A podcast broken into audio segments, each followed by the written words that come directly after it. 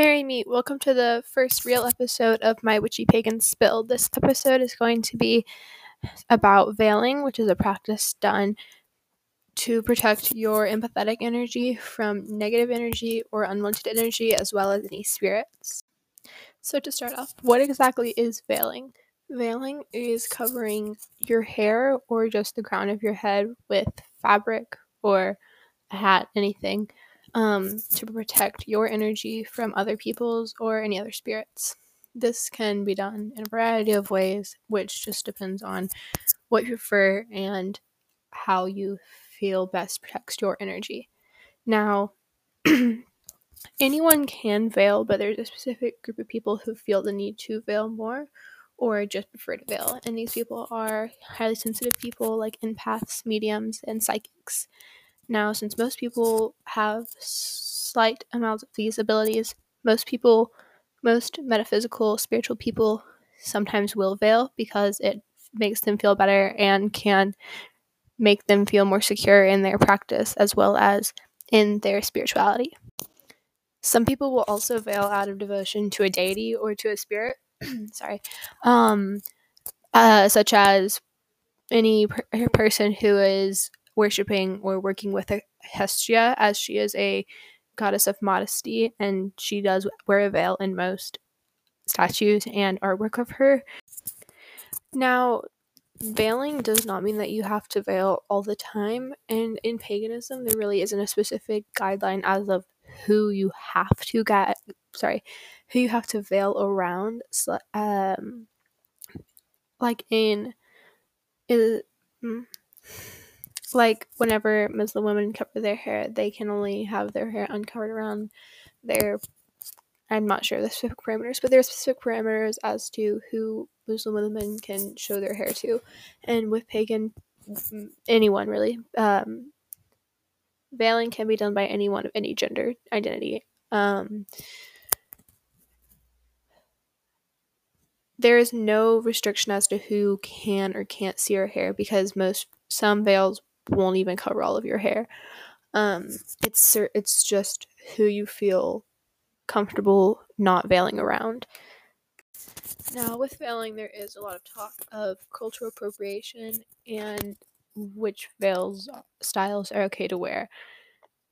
Now, from my research and what I found, it is okay to wear most styles of veils worn by most religions because most of these veil styles started outside of their religion. Now, for example, with hijabi women wearing hijab, if you are pagan and would like to wear a veil uh, that is styled like a hijab, then you have to make sure that you're meeting the clothing parameters. So that means that you need to make sure that you're dressing modestly and that you're wearing and have the scarf worn in the correct way. But if you're wearing just um, a bandana or any other way to veil, which I'll explain more, but if you're wearing any other way to veil, then you don't have to have any specific guideline unless it comes from a specific religion. Now, for the more exciting part, I think um, ways to veil or like what your veil can look like. So you can veil with anything as minimal as just a headband or like a specific hair clip if you just need, need the energetic way of veiling which can be done by anyone that's in the broom closet um, or you can use hats and bandanas just tie uh, the bandanas folded in a triangle tied um, at the nape of your neck or any other way that you would wear a bandana. Um, you can also just wear a hood or hat and then you can also use you can just use scarves and there's so many so many um tutorials for how to wrap scarves and how to tie scarves. I ha, ha sorry. I suggest laurel etoile. I don't know if that's exactly how to pronounce it but i can put a link um in the notes for the video. Podcast sorry. In in the notes to her tiktok because she has a lot of good um a lot of good tutorials, and she also has more in depth information on veiling.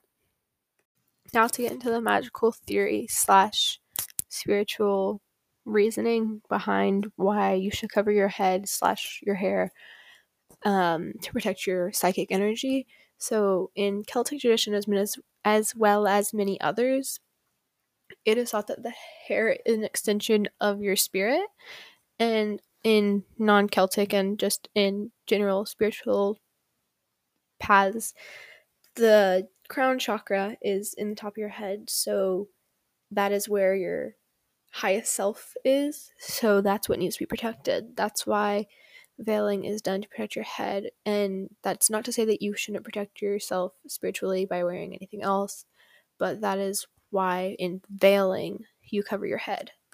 Now, some people do feel the need to consecrate their veils before wearing them or like find a way to make sure that the veils do their job. And so my ritual that w- that has air quotations because it really is a loose thing I do.